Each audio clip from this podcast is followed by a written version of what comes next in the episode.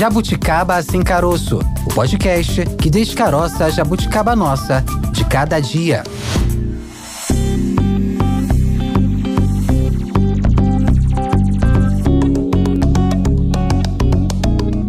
3, 2, 1 e foi dada a largada, Maurício Bastos. Tá, gra vou, tá gravando? Tá gravando. Eu tá, vou é te explanar aqui para os nossos jabuticabers, antes ah, até mesmo tá. de te saudar. Ah. Porque o Maurício, quando a gente vai fazer gravação, até para as nossas redes sociais, ele sempre começa com 1, 2, olha o último, 3. Então hoje eu fiz a contagem inversa, 3, é, 2, 1. É mania de velho isso, né? Pra, na época que gravava na fita, né? Pra marcar 1, 2, atenção, olha o último, 3. Aí vai.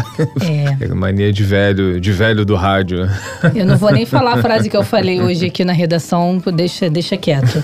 Depois dos 30 já sabe, né? Passou é, o prazo de validade. Pois é. Eu tô nessa neura. Mas enfim, esse não é o assunto de hoje, né? Está começando mais um episódio do Jabuticaba Sem Caroço, podcast aqui da Sputnik Brasil. Eu sou a Tayana de Oliveira, 30 mais, junto com Maurício, Maurício Bastos, Bastos, 40 mais. Olha aí, meu parceiro de bancada, meu parceiro de redação, meu parceiro de vida pessoal, que a gente Opa. troca confidências também. Bom, Maurício, apresenta aí para os nossos jabuticabers qual é o tema de hoje. Vamos falar de reforma tributária. A gente está falando de reforma, a gente precisa de reforma? Reforma tributária, uma reforma que tem discussões que duram mais de 40 anos, né? A gente está com 30 mais, 40 mais, é mais ou menos essa idade aí das discussões da reforma tributária. Em jogo.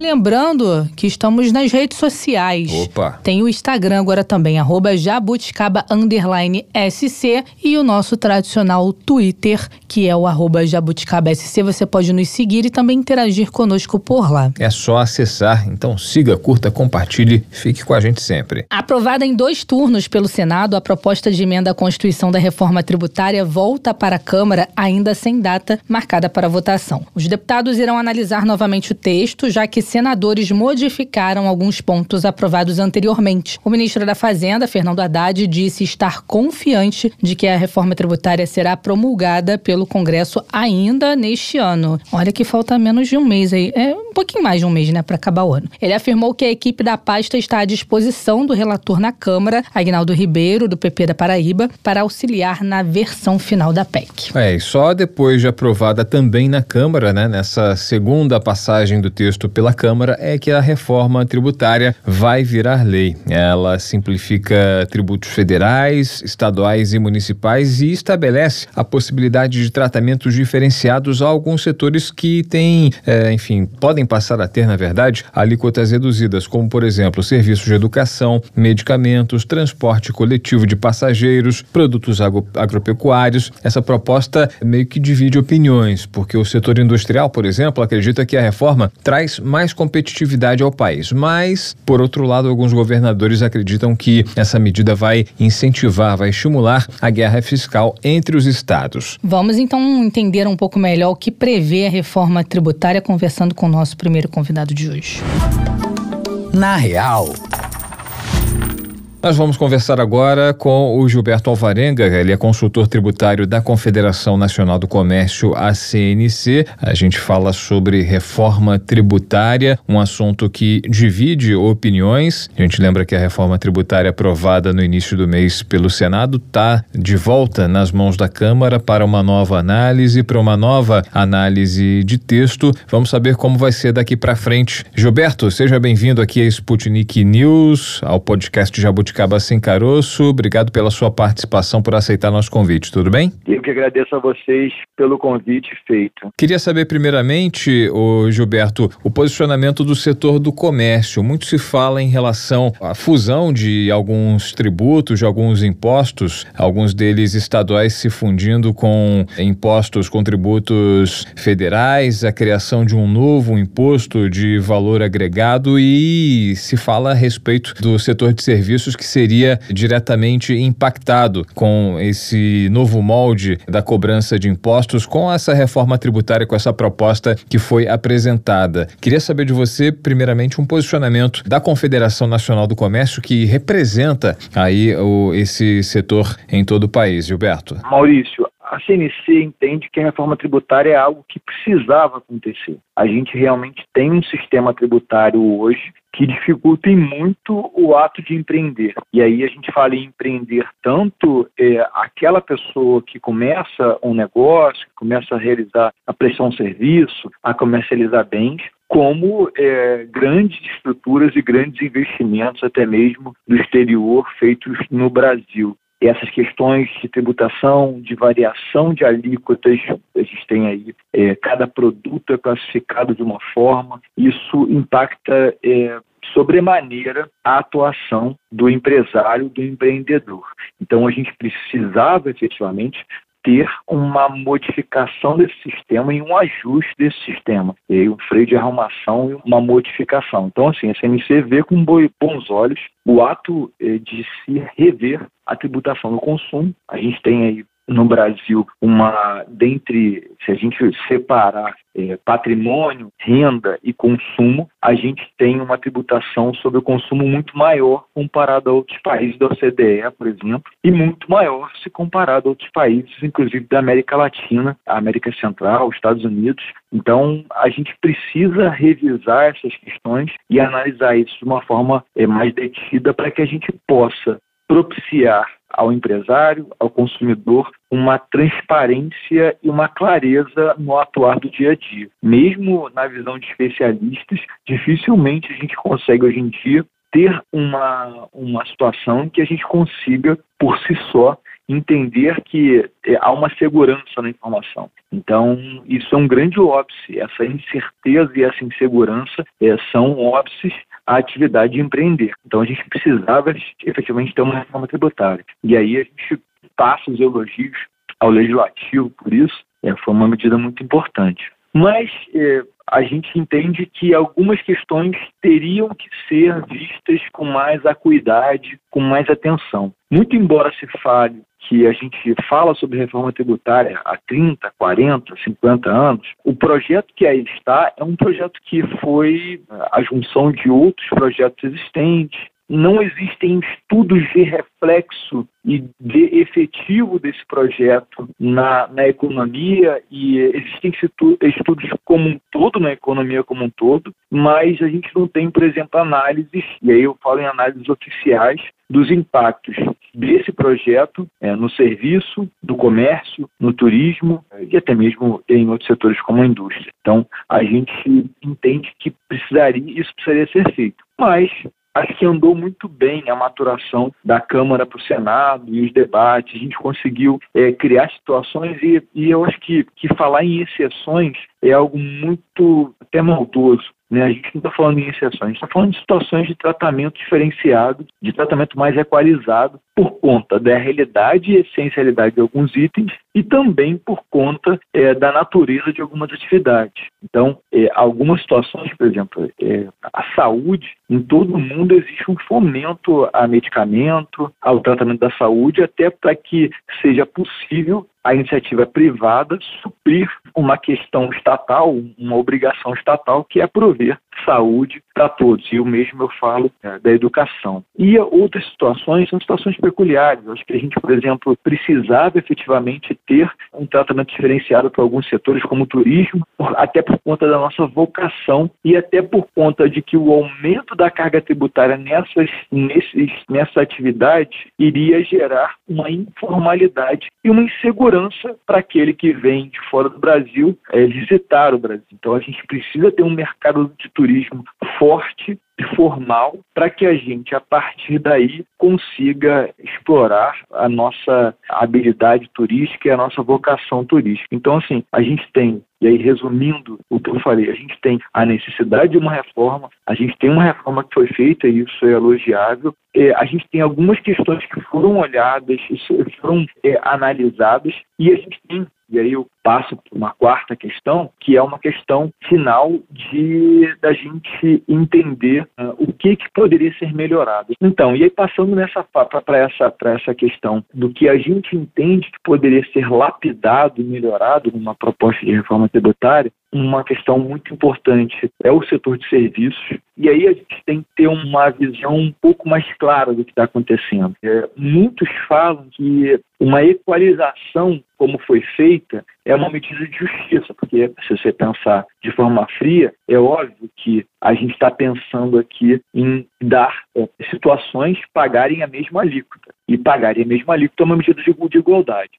Mas quando a gente olha de uma forma mais apurada, e, e, acho que é esse olhar que faltou, muito embora a CNC tenha lutado bastante com relação a isso, esse olhar é que faltou, quando a gente olha de uma forma apurada, a gente vê que, por exemplo, o setor de serviço, é, ele é um setor que tem menos créditos. Eu vou dar um exemplo para você. A gente, é, na nova sistemática, a gente vai ter uma alíquota é, que vai incidir sobre a sua receita e uma alíquota que vai incidir sobre as suas despesas. Em tese, a sua receita vai gerar é, valores a, a, serem devidos de IVA e a sua despesa vai, vai gerar crédito. Qual é o IVA ser pago? O IVA ser pago é a diferença entre o que você deve e os créditos que você tem. E esse aí é o IVA pago. Então, é, uma empresa, se a gente pensar num IVA de 30%, uma empresa que tem que fatura 100 reais, ela vai ter um débito de IVA de 30, e estou é, chutando aqui uma alíquota aqui só para também, não estou nem elucubrando, elucubrando qual seria a alíquota, estou é, citando para fins exemplificativos. É, se a gente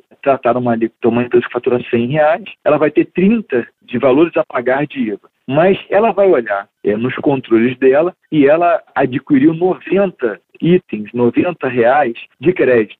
Então, a gente vai, ela vai ter 30 de débito e é, 27 3 vezes 9, 27, né? 30 de débito e 27 de crédito. A gente, ele vai ter 3 IVA a pagar. Então, a gente vai ter uma situação que um IVA de 30% nessa empresa vai gerar uma alíquota final e efetiva de R$ reais. Agora, isso é a realidade de muitas empresas que têm grandes insumos, que demandam muitos insumos. Se a gente pensar num outro viés, uma empresa que tem uma grande demanda por mão de obra, ela pode ter essa, esse mesmo 90 reais de despesa. Só que desses 90 reais, a gente pode entender que é, 30 reais são insumos que dão crédito e 60 reais são insumos que não dão crédito. Vou dar um exemplo, você folha de pagamento. É, os custos de, de mão de obra não são custos que, que, gerem, que geram redução no valor a pagar do IVA. Então, essa mesma empresa que tem 10 reais de margem, assim como a outra empresa, iria pagar, é, teria o débito de 30, mas teria um crédito tão somente de, de sobre 30 reais, sobre outros 30 reais, que, são, que, que a gente vai ter um crédito de 9 reais. Então ela vai pagar 21 reais. Então a gente tem uma empresa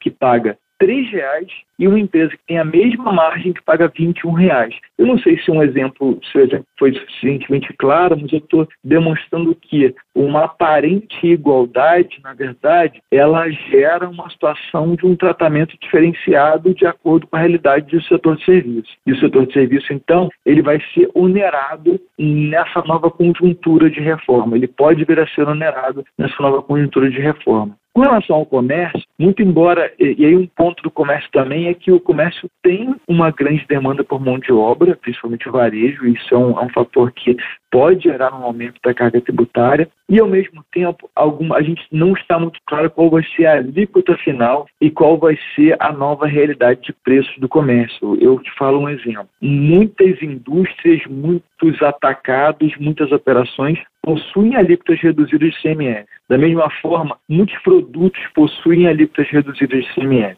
E a gente não consegue captar se essa redução, esse valor reduzido vai ser totalmente refletido na nova sistemática. Então pode ser que a gente tenha um aumento da carga tributária para o comércio também. E então esse ponto é um ponto que a gente demandaria efetivamente um estudo mais apurado do parte do governo para demonstrar uma eficiência dessa nova proposta. Então, de forma geral, Maurício, eu acho que eu dei aí um panorama inicial para vocês com relação a isso. Não, sem dúvida, ficou bem claro. Agora você mencionou que a carga tributária, a depender da alíquota a ser aplicada, ela pode gerar, enfim, pode aumentar a carga de impostos para o setor do comércio e também, de alguma forma, para o setor de serviços, que são é, justamente os setores que lidam diretamente com o público consumidor consumidor. O consumidor que é a ponta aí disso tudo nessa, nessa relação. Isso invariavelmente pode ser repassado e o consumidor na ponta ele pode ser afetado. É o que os, os críticos da reforma, a tese que os críticos da reforma defendem, né? Essa reforma ela pode ser benéfica, por exemplo, para o setor industrial com a redução na cadeia produtiva, mas por outro lado na ponta ela pode sobrecarregar o comércio, o setor de serviços e no final das contas o, o consumidor. É por aí? Então, eu acho que assim, a gente entender, se entender como crítico da reforma fica parecendo que a gente é contrário à reforma e que a, e a gente não, não, não pode mais viver num mundo em que a, as questões são binárias, né? Ou sim ou não. É crítico, enfim, com ponderações, né? Eu entendi o seu ponto. É, então eu acho que assim, é uma, uma até numa uma lapidação, um ajuste que seria necessário a gente é, verificar esse efeito. E esse efeito que você está falando aí, Maurício, é um efeito importante de que a gente não tem uma análise é, detida de qual o efeito, de, de, se, é, de como isso vai ser repassado para os preços. Porque é, o que acontece? A gente tem uma. E isso nos preocupa muito. É, a gente, em algumas simulações que foram feitas na CNC, a gente detectou que teria um aumento do valor final dos produtos por conta de um aumento da carga tributária. É, o preço tem uma, uma elasticidade, então o empresário não consegue passar esse aumento no preço do produto. Então a gente pode gerar uma, um desestímulo à atividade empresarial, comercial e principalmente de serviço. Essa é uma preocupação nossa. Então esse é o primeiro fator. Então respondendo só e, e aí é, fazer aqui uma segunda análise. Uma outra questão que a gente vê como uma questão de preocupação é que se existir um aumento do custo de itens e de serviços a gente pode ter um estímulo à informalidade. E, e, isso também nos preocupa, porque a gente pode estar tirando postos de trabalho formais, substituindo por postos de trabalho informais, que é tudo que a gente não quer. Pessoas sem garantia de previdência né, e, e, e tudo mais. Então, assim, se a gente olhar no nível é, do, das empresas, a gente pode ter essas duas facetas: ou um aumento dos custos ou uma informalidade. Na consequência do consumidor final, é, a gente entende que é possível que esse, essa majoração da carga tributária gere um aumento do preço final. Porque é, o que acontece? Hoje, por exemplo, existem empresas no serviço que pagam uma carga de 8,65 sobre uh, o seu faturamento de forma absoluta. Essa empresa possui muito poucos créditos e é, se elas mudarem do regime que elas pagam um valor sobre o, a, o faturamento para um regime de débito-crédito com uma alíquota muito maior, maior falando de 8,65 contra 30%, é, elas é, não vai acontecer uma redução da carga tributária. Seguramente vai acontecer uma majoração e isso vai gerar um aumento de preço ao consumidor. Então, a gente entende que é possível e que haja um aumento do preço para o consumidor final. E o ponto principal é que não existe uma análise de, é, que determine que não vai haver esse aumento. Eu acho que esse é o ponto. A gente entende que é possível, mas não existe um embasamento estatal falando, olha, isso não vai acontecer. Existem alguns estudos macroeconômicos falando que nos próximos 10, 20 anos vai haver um aumento do PIB, mas é, são situações muito subjetivas, né? Então, assim, a gente não consegue é, entender isso como algo assertivo. Então, de modo geral, o posicionamento da CNC é de que a reforma tributária ela pode ser benéfica para ambos os lados. Na verdade, a posição da CNC é que não existe uma análise estatal de que é, ela vai ser benéfica. Na verdade, não existe uma análise estatal em nenhum sentido. É, essa é a questão da CNC. Então, a CNC tem dúvidas. Nas simulações da CNC, algumas atividades tiveram um aumento substancial de carga tributária e outras mantiveram a carga tributária. Então, é, de forma objetiva, a posição da CNC é que não existe uma análise estatal aprofundada do Estado, né, é, da União aprofundada, com relação aos impactos efetivos da reforma tributária na economia e no consumidor final. Essa, essa é a posição da CNC. Nós estamos conversando com Gilberto Alvarenga, consultor tributário da Confederação Nacional do Comércio, a CNC, falando sobre a reforma tributária e sobre os impactos que ela pode resultar na, na economia do Brasil Brasil e também na vida do consumidor em geral. Gilberto, muito se fala a respeito da guerra fiscal entre os estados, principalmente, principalmente entre os estados das regiões sul e sudeste, que a reforma tributária poderia acentuar a guerra já existente em função da supressão de alguns tributos, com a modificação da alíquota de impostos, especialmente aí o ICMS. Isso pode ocorrer, a gente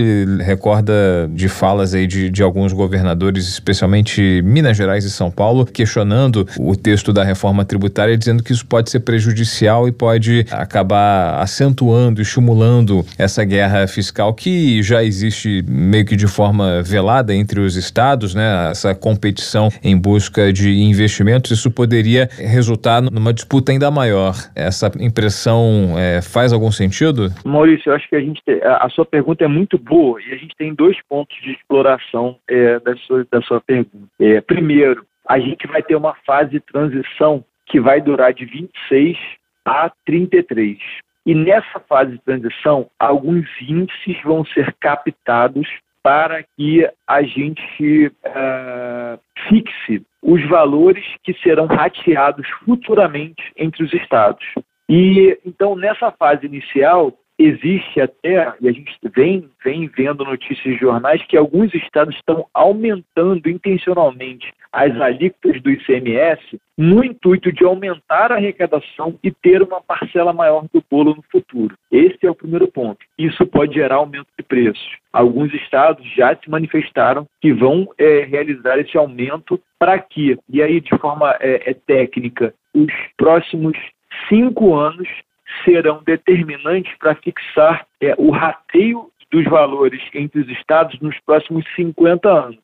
Então, todos os estados estão querendo, nos próximos cinco anos, ter uma participação relevante no bolo para que nos próximos 50 anos tenham receita. Esse é o primeiro ponto. Então a gente tem aqui o primeiro problema. Qual é o segundo problema? O segundo problema, que é mais objetivamente é, a resposta à sua pergunta, a gente hoje tem estímulos estaduais para atração de investimentos. Então, alguns estados do norte, nordeste, centro-oeste, sudeste possuem benefícios, e sul também, né, possuem benefícios fiscais que é, tem, que visam a atração de investimento.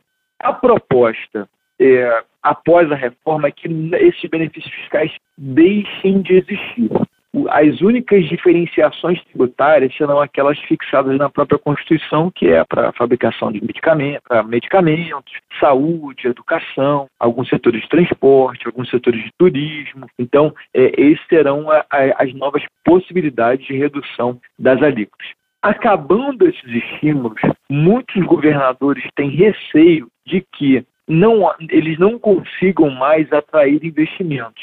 Então, a gente tem, por exemplo, um polo farmacêutico em alguns estados do Centro-Oeste, a gente tem algumas fábricas de automóveis no Nordeste, a gente tem é, é, algumas atividades em Minas Gerais, Rio de Janeiro, e isso faz com que boa parte do deslocamento dessa, desse investimento se dê em razão da menor oneração tributária. Então, a menor oneração tributária permite ao empresário fazer um investimento maior numa indústria, num grande distribuidor, numa grande operação e a partir do momento que a reforma tributária exclui essa situação, muitos governadores têm dúvida se vai continuar existindo essa atração de investimento. E essa é uma grande. Isso aí é algo que a gente vê que existe uma preocupação dos governadores.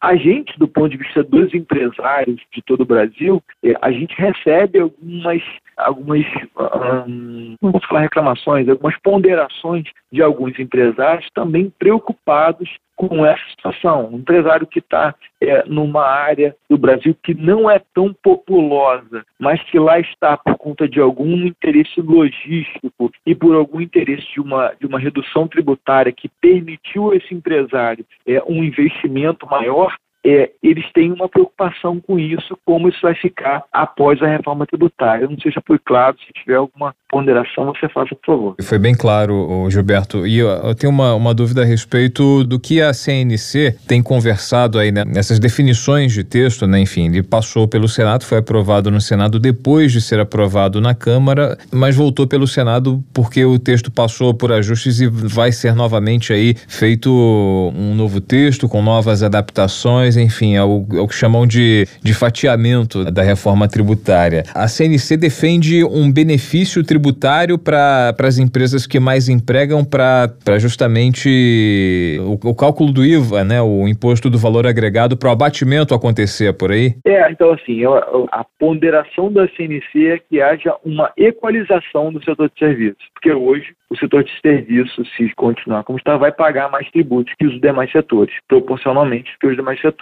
Então, acho que o ponto é uma equalização dessa medida. Não, a gente não, não, não, tem ainda certeza como vai ser analisado o texto ajustado pelo Senado, como vai ser analisado o texto ajustado pelo Senado na Câmara. E muitos falam em fatiamento, outros falam que não. Então a gente está na expectativa dessa questão. Mas a, é, a reforma do consumo está numa primeira etapa, né, é, é Maurício? A gente é, fez aí o arcabouço constitucional e a gente tem que fazer a estrutura infraconstitucional para poder dar cumprimento à PEC 45. Então a gente vai ter ainda legislações infraconstitucionais que precisarão ser criadas e precisarão ser feitas para que a gente possa dar seguimento a esse mandamento constitucional. Em relação ao Simples Nacional, Gilberto, qual seria o impacto? Do ponto de vista internacional, eh, Tayana, de atração de investimentos, é isso que você fala? Isso. É, então, assim, eu acho que, que um ponto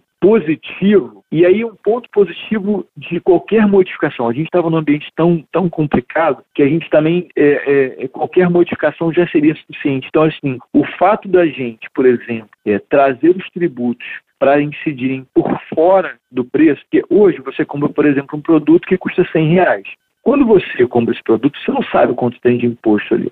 É, a partir de agora, você vai entender que o produto não é 100 reais. O produto pode, vai ser, de repente, 70 reais e vai ter 15% de IBS e 15% de CBS. Estou aqui é, é, chutando valores, só para a gente poder entender. Essa maior transparência de preços é algo que favorece muito o investimento internacional. Eu, eu vejo que, e vou falar para você três pontos que, que eu acho que são pontos salutares para o investimento internacional. Primeiro, a transparência de preços. Segundo, o fato da gente ter uma homogeneização das alíquotas estaduais. E terceiro, é, a gente ter também uma homogeneização das legislações.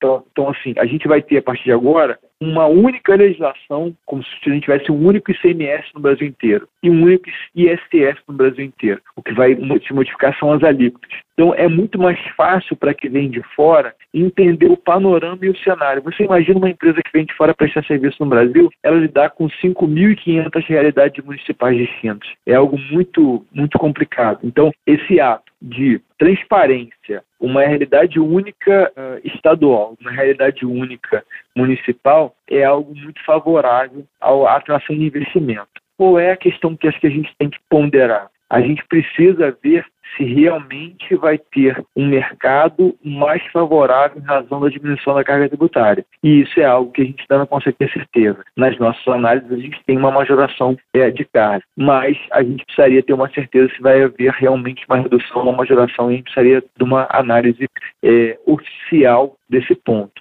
De forma objetiva, respondendo a sua pergunta, eu entendo que a gente vai ter uma, um cenário mais amistoso para atuação de para atuação de estrangeiros no Brasil, mas a gente precisa entender se a nossa carga tributária vai aumentar ou não para que a gente efetivamente atraia esses investimentos. Em relação ao que você mencionou, Gilberto, é, da união de tributos, né? Você falou aí da junção de, por exemplo, IPI, PIS, COFINS, ICMS ISS. Né? O IVA seria o, o, IPI com o PIS e o COFINS, Imposto Federal, né? E o ICMS com o ISS numa tributação estadual e municipal. Numa última análise, né? A gente verifica que, por exemplo, o ICMS com o ISS incidiria de forma talvez até positiva em relação ao preço do combustível, por exemplo, é, fazendo com que haja pelo menos uma alguma padronização em relação ao preço do, enfim, a pessoa saber o que vai pagar, né?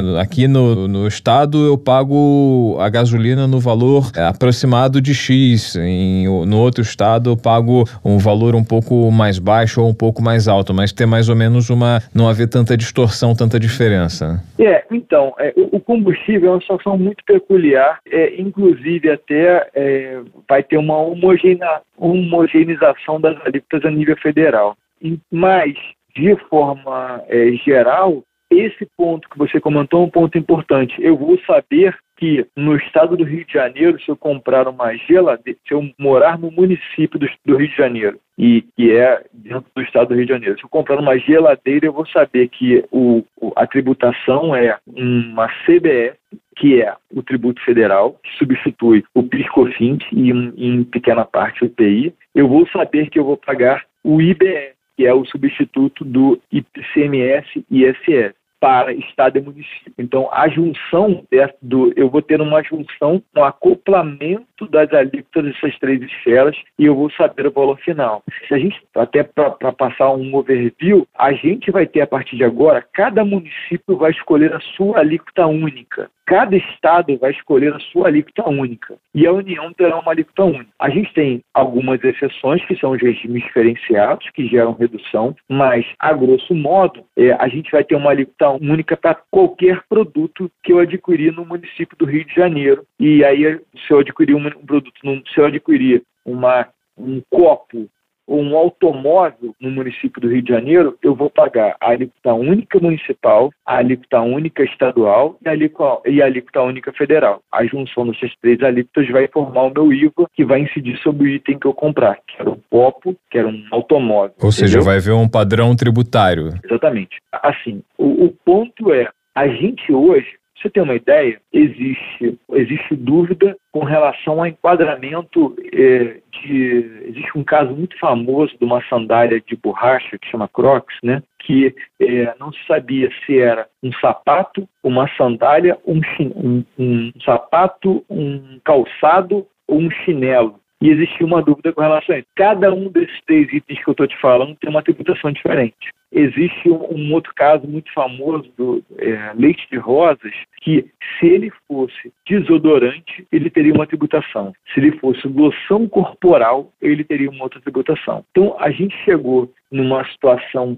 tão de tanta variação, de tantas exceções, que é difícil o convívio e, e gera insegurança. E aí, o ponto é, a gente está mudando para milhares de alíquotas para alíquotas únicas a gente, é, isso não, é, é, muitos locais do mundo não possuem alíquotas únicas, possuem várias alíquotas, não milhares, mas às vezes algumas dezenas. Então, essa modificação, ela pode ser complicada porque é quem tem a capacidade de comprar um automóvel de luxo é diferente de quem precisa comprar um, um copo uma roupa, algo desse tipo. Mas, ao mesmo tempo, você tra traz uma, uma maior tranquilidade porque você está acabando com aquele universo gigantesco de alíquotas e está reduzindo isso tudo para uma alíquota única. Então, assim, existe esse, esse trade-off, essa diferenciação. Conversamos aqui no Jabuticaba Sem Caroço, na Sputnik News Brasil, com o Gilberto Alvarenga, consultor tributário da CNC, Confederação Nacional do Comércio, destrinchando para a gente aí como está sendo a discussão da reforma tributária que está nesse momento na Câmara, analisando o que foi aprovado pelo Senado para uma nova aprovação e a gente espera, a gente imagina que até o final do ano, né, essa expectativa também dos deputados é que essa reforma seja votada e aprovada para e siga para a sanção do presidente Lula. Gilberto, mais uma vez obrigado aí pela sua participação, pelas suas explicações, por todos os esclarecimentos e até uma próxima oportunidade. Maurício Tayana, eu que agradeço pela oportunidade de poder conversar um pouquinho de vocês sobre a realidade tributária do Brasil e sobre as perspectivas para o futuro. Muito obrigado. Obrigada, Gilberto. Até a próxima. Até a próxima, gente. Tchau, tchau. Lembrando que estamos nas redes sociais. Opa! Tem o Instagram agora também, arroba jabuticaba SC e o nosso tradicional Twitter, que é o arroba jabuticaba SC. Você pode nos seguir e também interagir conosco por lá. É só acessar. Então siga, curta, compartilhe, fique com a gente sempre. Como você falou, Maurício, no início do episódio, a reforma tributária é discutida há cerca de 30 anos no Congresso e até então era tratada como um desafio insuperável. O presidente da Confederação Nacional da Indústria, o Ricardo Alban, chegou a afirmar que a aprovação da PEC da reforma tributária pelo Senado pode trazer um salto de competitividade para o Brasil. Isso porque, na opinião dele, com a mudança, o país ficará mais perto de ter um sistema tributário moderno, eficiente e mais transparente. Pois é, para a indústria é algo positivo nos moldes em que eh, o texto foi apresentado, né, pelo Senado. Já o comércio tem algumas ponderações, os governadores desaprovam é, o que está sendo apresentado. A gente continua falando sobre essa questão com um especialista convidado aqui no Jabuticaba Sem Caroço. Alguém me explica. Roberto Piscitelli, professor da Faculdade de Administração, Contabilidade, Economia e Gestão Pública da UNB Universidade de Brasília, conosco aqui no Jabuticaba Sem Caroço, podcast da Sputnik Brasil. Professor Roberto, obrigado por aceitar nosso convite, seja muito bem-vindo, tudo bem? Eu que agradeço a oportunidade de conversarmos um pouco sobre esse assunto, reforma tributária, não? que é o nosso tema. É verdade, um assunto muito importante, está na pauta de prioridades do governo federal, é um dos principais assuntos é, econômicos do Brasil. Ainda muito que se falar a respeito da, da reforma tributária, especialmente porque há muitos defensores dos atuais termos da reforma, há muita gente que é contrária por achar que de alguma forma os estados vão ser prejudicados, a população vai ser de alguma forma afetada, atingida, o setor de serviços o que é mito e o que é verdade em relação à reforma tributária? Qual vai ser o impacto, principalmente para a população, professor? Bom, a gente sabe, em primeiro lugar, que esse assunto se arrasta há décadas. Né? Um pouco depois da promulgação da Constituição de 88, logo depois já se começou a falar em reforma tributária, fizeram muitas alterações na legislação eh, tributária, alterações tópicas, né? E quase sempre voltadas para uma finalidades muito específicas, como, por exemplo, recomposição de níveis de arrecadação. Na realidade, o que se está fazendo, o que se está promovendo é o que a gente poderia chamar de reforma tributária possível. Eu diria que ela ainda é ainda muito limitada, parcial e não atinge o aspecto talvez essencial das distorções do nosso sistema tributário porque ela declaradamente é uma reforma voltada para o aumento da eficiência, da produtividade. Se fala muito, e isso é verdade, numa simplificação, à medida que é uma redução do número de tributos, é uma unificação de tributos com a criação basicamente de um grande imposto sobre o valor agregado, tributado no destino. Né? Hoje ele é predominantemente tributado na origem, o que estimula a, a, chamada guerra fiscal à medida que cada ente federativo, né, o Brasil tem uma estrutura federativa com 300, 300 tributantes, né, três repartições de, de recursos da tributação, e isso cria realmente dificuldades, distorções ineficiências né, entre as características mais marcantes desse, do atual sistema tributário, é, além da regressividade do ponto de vista da pouca justiça, pouco, pouco a, pouca equidade ou justiça fiscal, né? um sistema muito regressivo que tributa uh, proporcionalmente mais os pobres do que os ricos e principalmente o consumo e a produção. É, é uma reforma de tributos sobre o consumo, né? É, tem efetivamente um caráter simplificador, na medida em que reduz o número de tributos, unifica-os, unifica uh, em alguns tributos, estabelecendo um tributo geral sobre o valor agregado. É, é preciso a gente compreender essa complexidade da estrutura tributária brasileira à medida que nós eh, temos três esferas de competência, né, de, tanto na, de competência para a, a instituição e a cobrança de tributos, como três esferas é, de poder entre as quais se distribuem os recursos provenientes dessa arrecadação.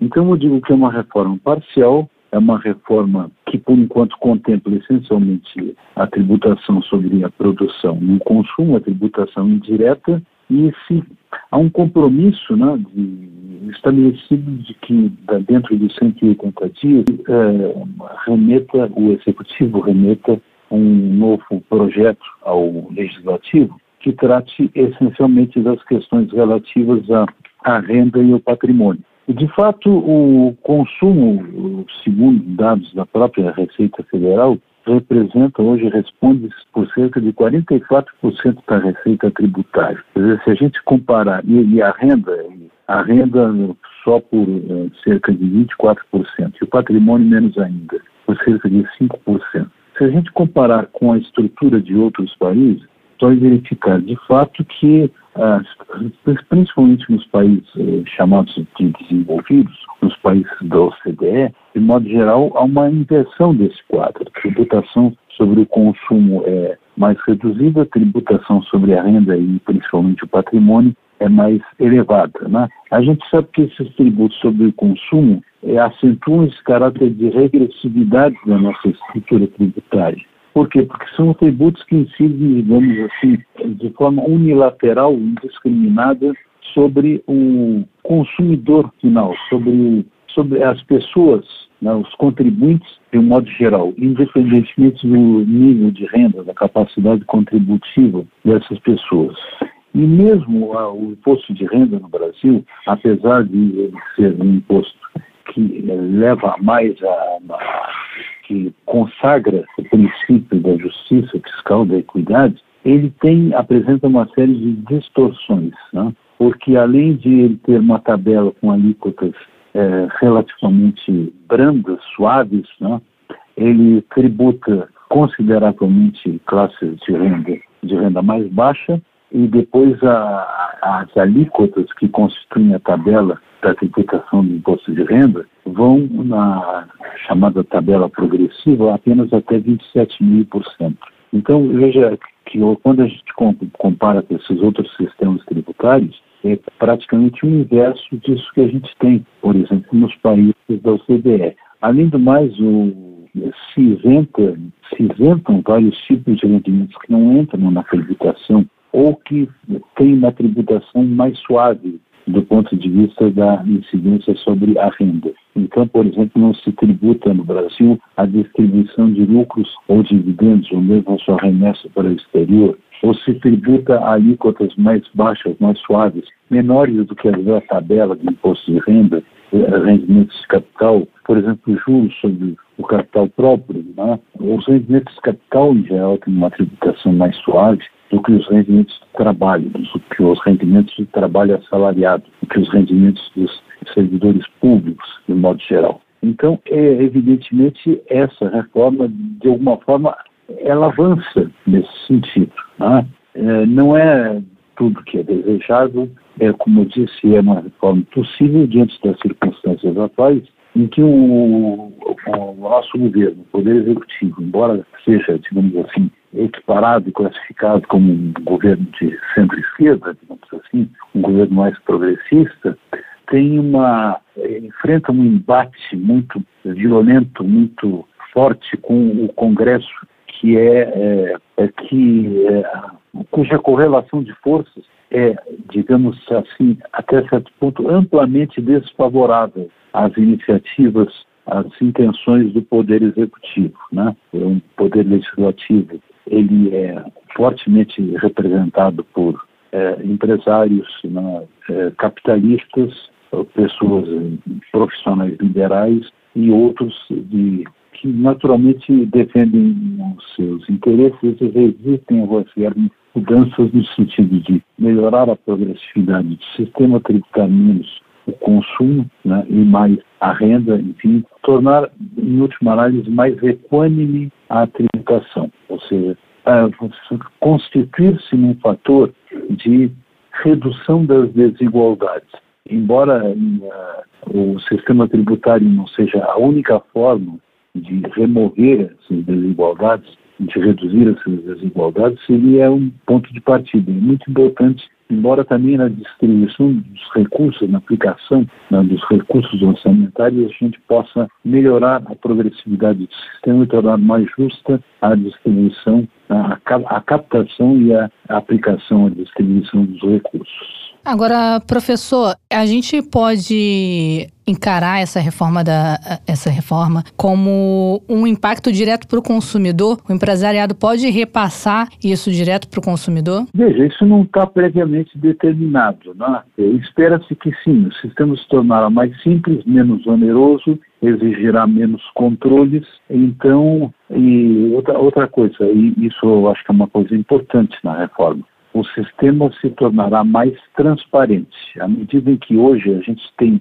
muitos tributos sobre o consumo, de várias esferas da federação, ou seja, cobrados pela União, pelos estados e pelos municípios, e temos tributos que são eh, diferentes tributos cobrados sobre as mesmas bases de cálculo, sobre os mesmos fatos geradores, inclusive tributos incidentes sobre tributos aquilo que caracteriza a chamada cumulatividade. Então a gente não sabe muito bem, consumidor, população de modo geral, não tem condições de aferir precisão, com exatidão, né, qual é a carga tributária efetiva que incide sobre cada produto, para, para cada tipo de contribuinte, né? porque tem vários tipos de impostos que incidem sobre diferentes modalidades, se superpõem e fazem com que, portanto, é, reduza-se a clareza sobre a proporção que se está pagando de impostos sobre os preços das mercadorias e dos serviços que são utilizados, que são consumidos pela população. Quer dizer, nesse sentido, eu acho que sim, pode haver uma redução da carga tributária. Não é essa, não é esse o propósito da reforma. Não é essa a intenção, pelo menos a intenção declarada do governo. Claro, o meio empresarial sempre pugna pela redução dos impostos, pelo alívio tributário, na redução da carga tributária, etc. O, a nova a proposta, ela embute uma, umas travas aí que impedem, dentro de um determinado período de tempo, considerado, considerado a média uh, da arrecadação do período anterior, que impede o crescimento do volume ou da proporção de tributos sobre o PIB, a carga tributária propriamente dita. Então, isso lá para 2030 vai se avaliar e verificar, portanto, se houve ou se está havendo ou não um aumento da carga tributária né, relativa a esses tributos, a esses aos novos tributos, a nova a configuração da estrutura tributária. Ou seja, se por exemplo, se a proporção dos tributos que estão sendo arrecadados, que estão sendo cobrados,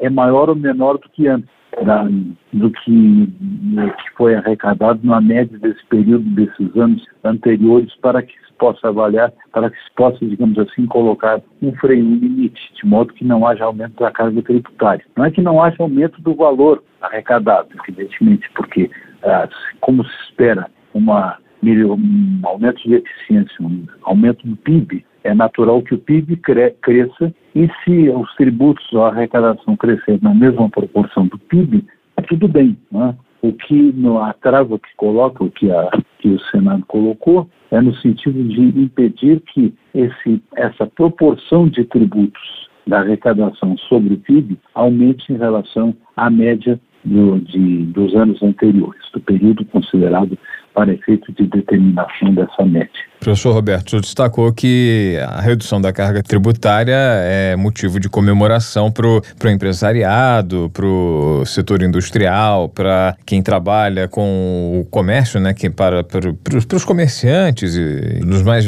variados setores e da mesma forma para o Estado, né, porque com o imposto, um imposto um pouco menor ele atrai mais investimentos e o Estado de repente acaba ganhando no volume, né, no volume de investimento recebido. Mas a gente tem observado que a atual proposta de emenda constitucional, a PEC da reforma tributária, que foi aprovada no Senado e voltou para a Câmara para é, ter o texto é, ajustado, ela divide opiniões e o empresariado, o industrial, o setor industrial se mostra bastante otimista e empolgado com os critérios, com o novo texto que foi é, que passou, que foi aprovado pelo Senado. Por outro lado, os estados vêm com preocupação a passagem desse texto, a volta pela Câmara, pedem uma série de ajustes porque eles temem uma guerra fiscal, principalmente entre os estados mais ricos, estados do Sudeste, principalmente São Paulo, Minas Gerais, Rio de Janeiro, em função do ICMS que de alguma forma vai deixar de ser centralizado pelos estados. A fusão dos impostos vai acabar prejudicando os estados. Como o senhor avalia essa queda de braço, essas visões diferentes entre empresariado e estados aqui no Brasil nesse momento, às vésperas da nova aprovação da reforma tributária? Bom, essas suas observações embutem uma série de questionamentos e dúvidas e a gente poderia falar né, indefinidamente sobre o assunto. Né? Realmente existe a expectativa de que o novo sistema, digamos assim, traga um benefício, um alívio para a indústria, principalmente para, para a indústria. Né? E o efeito no, com relação aos serviços é um pouco diferenciado, porque a, a diversificação da, da natureza dos serviços também é muito grande. Né? Mas, de qualquer maneira, o setor industrial é o que, digamos assim, mais aparentemente se empenha e mais vislumbra benefícios com, a, com as alterações, com, a, com, o novo sistema. Mas veja bem, eu acho que, é, como eu disse, há muitos aspectos a considerar aí. É, há muita coisa que depende de regulamentação e muita coisa que depende de re, re, regulamentação por lei complementar, que exige aquele quórum mais qualificado. Né? Então, a gente não sabe, por exemplo, exatamente quais ser, serão as alíquotas, por exemplo, né? como vão se graduar essas alíquotas. E, por outro lado, há muitos regimes específicos, muitos privilégios ou favorecimentos, ou, enfim, previstos né, no próprio texto da medida aprovada. É uma um quantidade muito grande de exceções, né? E é uma queda de braço entre os diversos setores no sentido de permitir que esses setores que continuem se beneficiando, por exemplo, têm isenção, incentivos fiscais, né? E ao mesmo tempo incluindo-os ou incluindo determinados setores nos tais regimes especiais, regimes específicos, com alíquotas diferenciadas, alíquotas reduzíveis ou, ou determinado tipo de isenções. Mas existe essa questão federativa que você fez referência, né? E há muita discussão a respeito do tal comitê gestor, né? Que é um órgão que está sendo criado, que alguns alegam que teria poderes desmesurados, de alguma forma esvaziaria as competências e as prerrogativas dos governos estaduais e municipais e praticamente teria a prerrogativa de definir a cobrança e a distribuição dos recursos. Aliás, a gente está acompanhando, inclusive, essa discussão, porque os, os estados do sul e do sudeste, principalmente, se sentem mais atingidos. Né? É, é, evidentemente, essas administrações regionais e locais perderão, em parte, as prerrogativas que tem hoje em dia, que inclusive levam, são um dos fatores que levam à chamada guerra fiscal, instituição de incentivos específicos para cada estado, para cada região. E tanto que, como uma medida, digamos assim, defensiva, a gente já está ouvindo essa conversa de que haverá aumento de alíquotas, é como se fosse uma, um aumento preventivo, né? Que assegurasse, digamos assim, desse uma garantia para o futuro de que essas perdas que eles eventualmente terão com o novo sistema não afetarão seus níveis de arrecadação e a, a capacidade de geração de recursos para que eles continuem a gerir as políticas próprias de desenvolvimento em nível regional e estadual. Agora, professor, esse adiantamento, mesmo sem ainda definição de alíquota e, e ainda com o texto em discussão, é, fazer esse tipo de, de afirmação aos estados, né, não parece algo como uma ameaça para tentar mostrar que a reforma não é positiva? Ou, de certa forma, melar a reforma, como a gente diz aqui em linguagem comum, ou modificar a composição desse comitê gestor, ou disporem as próprias autoridades estaduais municipais é, de maior participação, participação mais, mais efetiva nesse conselho, nesse órgão colegiado, digamos assim. Evidentemente que isso, é, até certo ponto, é um paradoxo, né? Porque, por exemplo, se você ouvir o ministro da Fazenda, autoridades da área econômica, elas dirão provavelmente que é, não haverá essas perdas, ou que essas perdas serão de alguma forma compensadas, inclusive por fundos, né, fundos regionais ou por um fundo regional que a União destinará, que, que uma das finalidades exatamente é, é corrigir essas eventuais distorções que poderão ser é, decorrer do novo sistema, ou seja, compensar financeiramente esses estados, essas unidades federativas que seriam eventualmente mais prejudicadas nessa redistribuição de recursos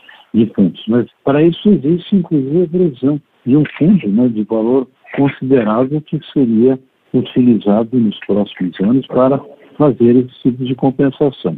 Mas é, tudo depende muito da forma como se der a regulamentação e isso vai ser outra queda de braço, né? porque você falou é, já se cogita de fazer uma reforma fatiada. O que é reforma fatiada? É, o Senado fez muitas modificações na proposta, na, na, na PEC que veio da Câmara. Então, é, vai ser difícil chegar a um acordo sobre isso. Como no caso de emenda constitucional, a tramitação se dá sob a forma de ping-pong, Uh, o que acontece é que tem que haver um consenso entre as duas casas. Nós temos o, o regime, como a gente chama, a gente sabe que é bicameral, terá que haver um consenso entre as duas casas, ou uma delas ceder às pretensões da outra, ou então deixar de fora aquelas matérias em, em relação às quais não há consenso. Isso, na minha opinião, esvaziaria consideravelmente o próprio objetivo da reforma e deixaria mais pendências para frente, porque tudo aquilo que não fosse consensual,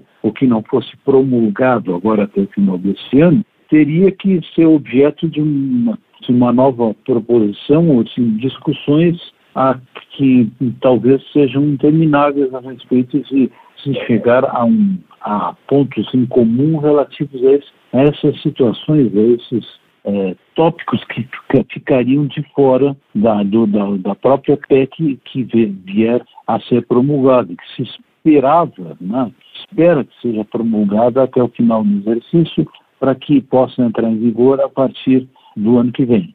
Mas veja, isso está muito em aberto, existe muita especulação, existe uma desconfiança muito grande de perda de autonomia por parte das unidades é, federadas, né?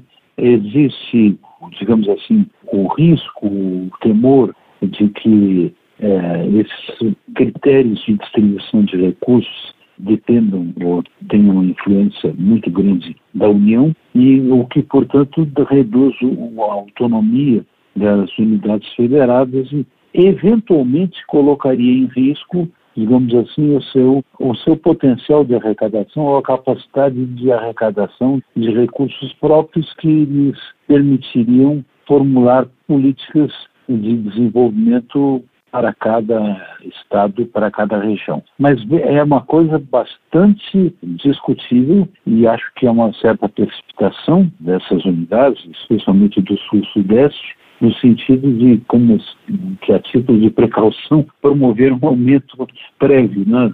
É uma coisa que tem, portanto, um caráter especulativo e diante de muita incerteza ah, em relação que vier, da forma como a legislação vier a ser regulamentada nos próximos anos. É um período muito longo para essa transição. A gente está conversando com Roberto Piscitelli, professor da Faculdade de Administração, Contabilidade, Economia e Gestão Pública da UNB. Roberto Piscitelli, professor da Faculdade de Administração, Contabilidade, Economia e Gestão Pública da UNB Universidade de Brasília. Obrigado pela sua participação, pelos seus esclarecimentos falando sobre o projeto da reforma tributária, a proposta de emenda constitucional que está em discussão. A discussão continua nada definido continua, até então. Continua, exatamente. Até o final do ano há a expectativa de que haja um texto final para seguir para aprovação eh, da presidência da República. Professor Roberto, obrigado pela aula, pelas explicações, pelos esclarecimentos e até uma próxima oportunidade, professor.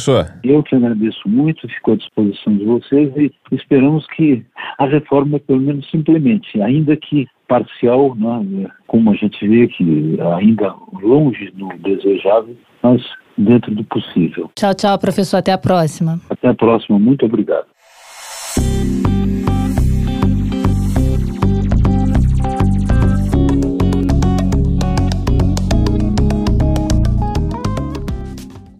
É isso então, Maurício. Vamos aguardar para ver como que vai ser a votação, se vai ser aprovada ainda esse ano ou não, se vai ficar para 2024. Vamos seguir acompanhando toda essa discussão. É isso. A gente continua por aqui acompanhando essa discussão. A gente volta amanhã. Amanhã tem mais Jabuticaba sem caroço. Nosso assunto é a aproximação do presidente Lula com o público evangélico. No primeiro governo, no primeiro mandato, no segundo mandato, eram bem próximos os evangélicos do presidente Lula. No início do mandato da ex-presidente Dilma Rousseff também, mas houve um divórcio, um distanciamento que se aprofundou durante o mandato do ex-presidente Jair Bolsonaro. E agora, como fica a relação entre Lula e os evangélicos? Será que há algum sinal de aproximação? As pautas são contrárias? Há alguma diferença? Vamos saber amanhã, né? Lembrando que estamos nas redes sociais. Opa! Tem o Instagram agora também, arroba jabuticaba underline